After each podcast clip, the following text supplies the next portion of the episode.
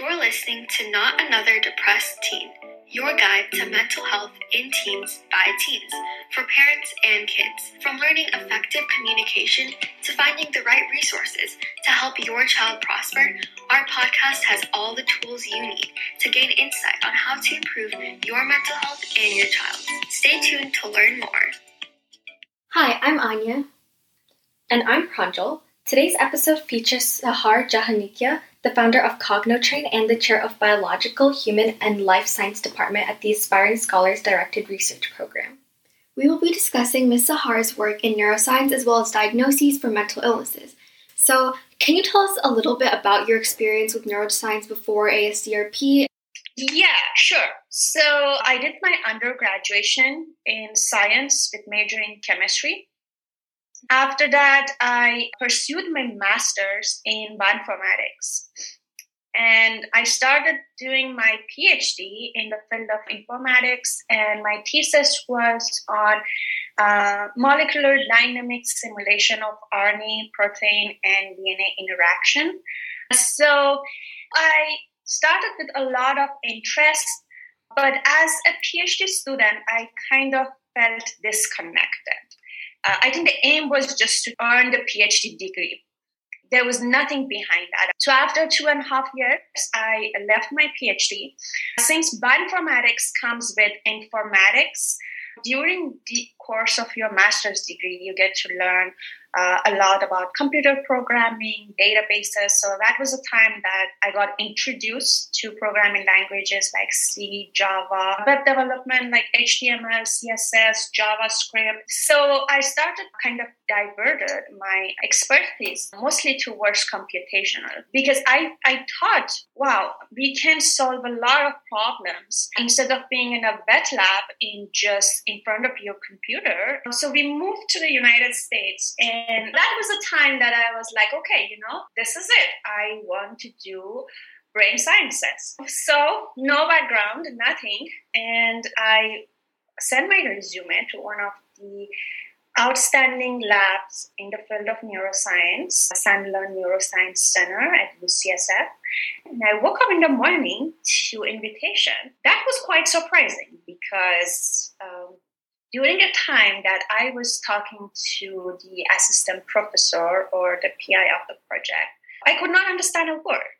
Uh, so I think that was a moment that, like, oh no, I, I don't know anything. So I just told him that I don't know why my resume took your attention because I do not know anything that you're talking. And he was like, no, you you have the thing that we need. We need a strong computational person to do the neuroimaging data analysis, and you look like a right fit. So I was scared because I could not digest anything so far. But you know, something triggered me to say, okay, I want to do that. You're gonna learn it now, or you're not ever going to learn this one, you know? And I end up being in a lab surrounded by talented, outstanding professors in the field of psychology, neuroscience, and that was a moment. So I, I was thinking that, oh, I want to go to school and do neuroscience. And I was like, why do I need to go to the school? I am surrounded by professors that I can learn from. So my PI became my mentor. So he was the one that you do the analysis, Sahar, and I will teach you the neuroscience. So everything just clicked in. Before that, I just wanted to have a degree or have a title.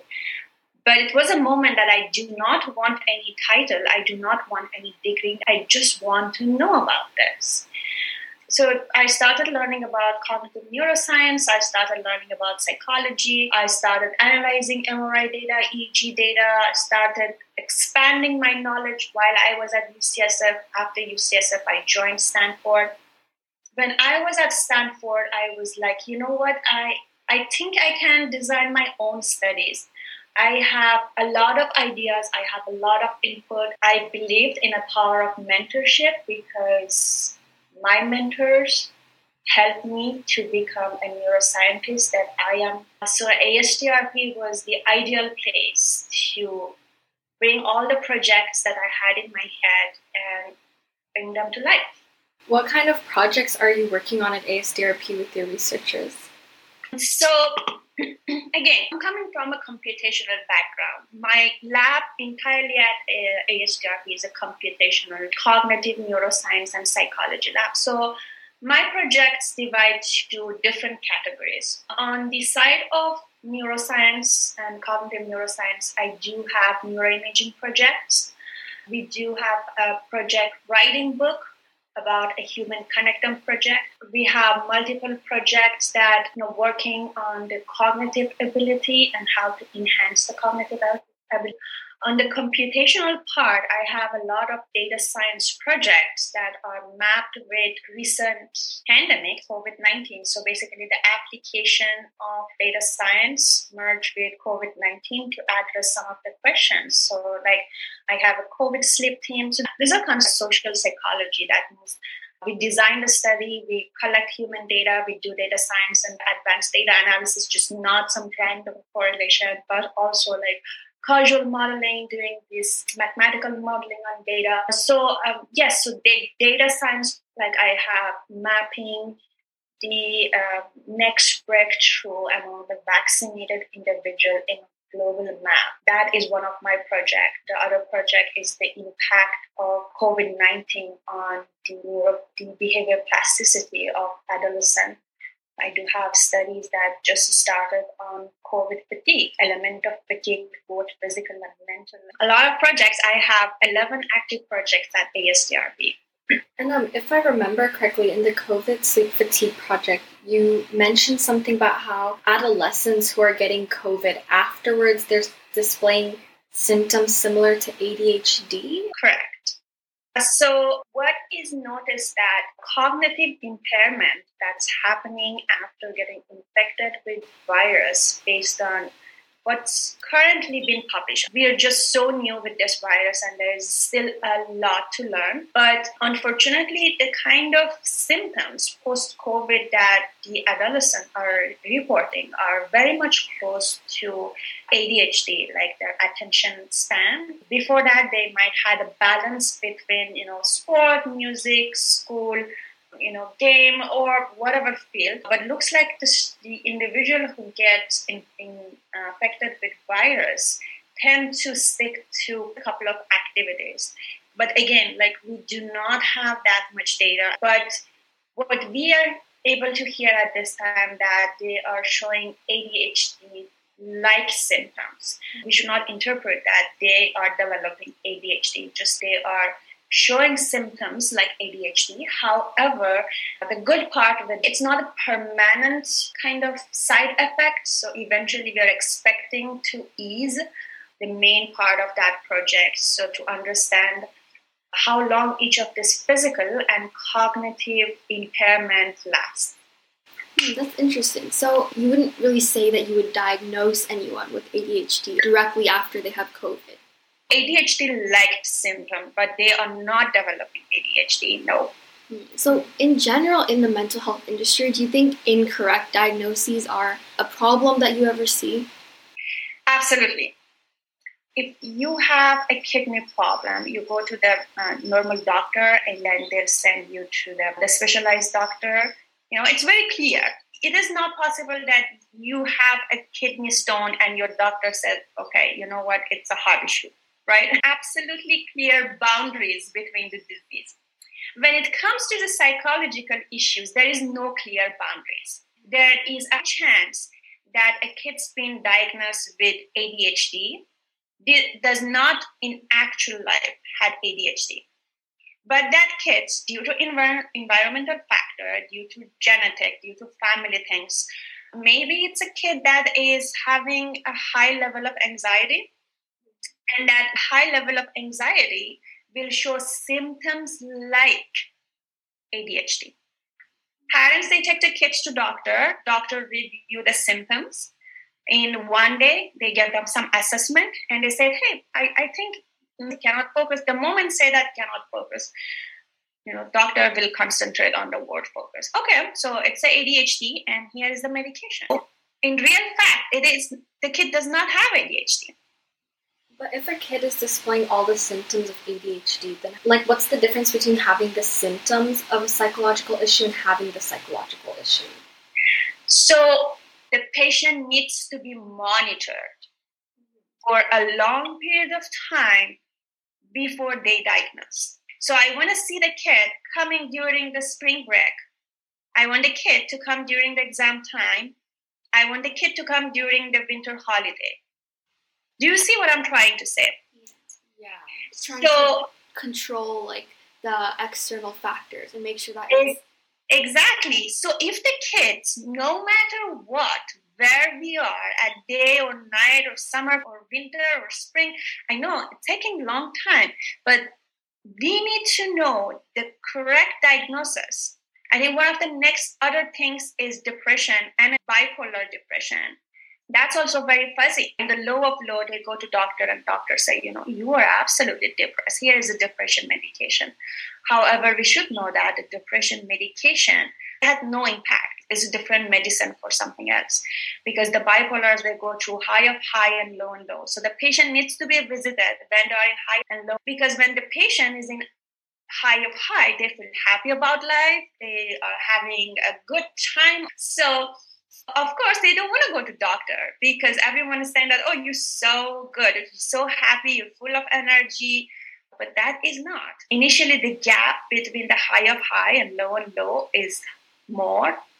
But eventually over time if it's not treated it gets worse and closer to each other. So unless that they have not become weekly change of mood doctor will not understand within two weeks visit Another thing that contributes to overdiagnoses of mental health conditions, if you want insurance to cover your therapy session, your therapist has to report a condition. So if you want your therapy sessions to be free, your therapist has to say, oh, Pranjal has depression or Pranjal has anxiety. Even if the therapist maybe feels that that's untrue, if they want to keep seeing you, then they need to give that label, which I think is wrong because therapy can be for people who don't have a condition, but maybe they're just going through a difficult period, like you said, maybe they're transitioning jobs, or maybe they've lost a loved one, right? You don't need to give them a diagnosis for that. Absolutely. I am 100% agree on that. Really need to get out of that sorrow or anxiety just by talking to someone. So, really, you don't need to be tagged. You might be really having that issue, or you just need support. Irrespective of what is the reason, if the therapist felt that seeing you again is beneficial to you, it should not really make you a problem through insurance. So yes, it's it's again it's one of apart from all the things that we have again like why we, the doctor cannot visit a patient over and over and over and over for evaluation is because the insurance also does not cover. For example, a parent's kid is diagnosed with a mental illness. What would you say is the first step they should keep the judgment aside. They, they have to avoid the environment that gives them or the kids exposure to the judgment. They should start thinking that neither they are guilt of it nor the kids. They start seeking help. I'm not a therapist, I'm not a psychologist, I'm not a psychiatrist, but seek help from the individual. You said that we should try to look for the root cause.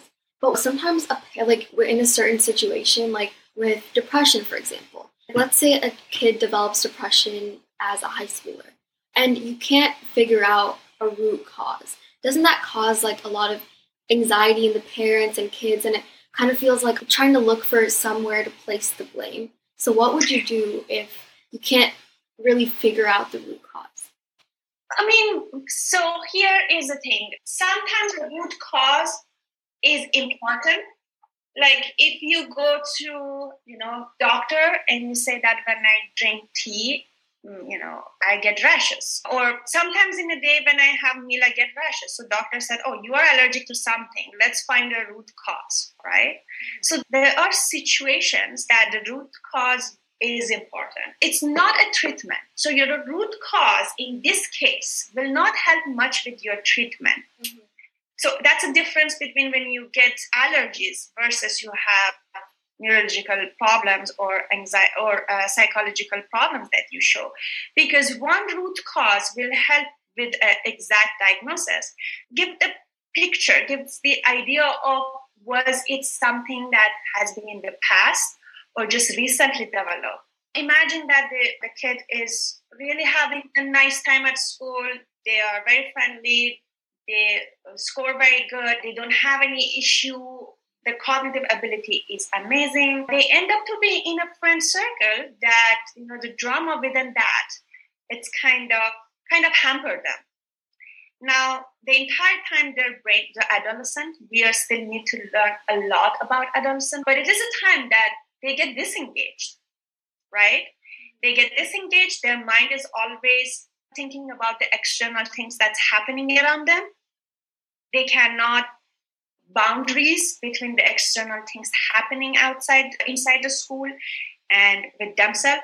So you see that suddenly it will impact their education because it they used to be an outstanding student. Now as the scores are falling they started feeling anxious. So if you are coming to me and said that oh your parents are saying that he's not scoring good his attention span is really bad recently she or he is, you know, all the scores has fallen, cannot concentrate, doesn't listen to us, want to sleep all the time. So if the doctor hears all these things, what did they hear? Okay, some anxiety, yes, some depression, scores are falling, maybe ADHD. Like you see so many things are happening. But hey, if I sit you down with the therapist and you go with the reverse engineering, go back and back back. And then, hey, the root cause was maybe an argument in the friend circle. And, you know, there is something called rumination. That means that you bring the old thoughts again and you chew upon it. Some people tend to ruminate. It is irrespective of age. It's a degree of rumination, and some people can even cause, you know, a severe anxiety and depression. Something happened, they just bring it up into their mind. So as they're going to study for maths, the same argument with the friends come to the picture. Again repeating again repeating again repeating. So if all these things goes back and get into a reverse psychology so what will happen? A therapist will come to know that everything started when you had to argue in your inner circle with your friend or you have been bullied and these thoughts are keep on coming to you. It's not anyone's fault. You can't put the blame on the kid for example and you you have to remember that you know it's just something that's happened and something you have to work towards fixing and work towards dealing with rather than something you have to you know like attack the cause of. Yes and i think uh, one of the key component of being a good parent is that they sit down they put the judgment aside they talk to the kids they try to find a root cause and things get resolved you know? The rumination will start fading because the parents are helping kids. So i think parents have a very important factor on adolescents mental health. I, I would say the hygiene of their mental health. Just by putting the judgment aside. Yeah and i think it's very important in these conversations for everyone to have an open mind. So if your kid says i want to see a therapist then like yeah there's no harm in letting them see one. But if they say like oh, you know, I think the stress is because of my friends, then maybe you should consider saying, hey, you don't need to invite your friends over this weekend. You don't need to see them anymore. So, like, listening to what the kid has to say as well. It's a lot of complicated things because, you know, we cannot prescribe a same medication for every family, you know, and there are parents that, you know, mental health is important to them there are parents that they grew up in the environment that you know a headache and stress and stuff was not considered as a life threatening situation you know? You can't blame anyone. You can't blame any family. Like i'm sure that every parent me as a parent myself they're trying their best. But what we can do is just an extra education as the new generation is getting more open to taking care of their mental health so as a parent, now I have to be responsible, just like how I take my kids to dentists and make sure that their teeth does not get cavity, make sure that their their mental hygiene, I would say, is also taken care. So it's more like an education for all the parents to learn more about everything that's going on with the new generation. Perhaps at our time there are certain things that was not causing any stress or anxiety, but with new generation it does. So education, education, education is important no matter at what stage of growing our child we are. Yeah, we're lucky that in today's world there's so many free resources on the internet. You can go to the library, you can buy books, you can talk to people. So if you want to, there's a lot to learn. Absolutely, agreed. Well, thank you so much, Ms. Sahar, and thank you to all of you who are listening for joining us today. Hopefully, this episode has helped you further understand diagnoses and how they affect mental health. Thank you for having me. Thank you so much for listening to Not Another Depressed Teen. Make sure to check out our website, notanotherdepressedteen.com, if you have any questions or comments, and also take a look at our Instagram and Facebook. See you next time.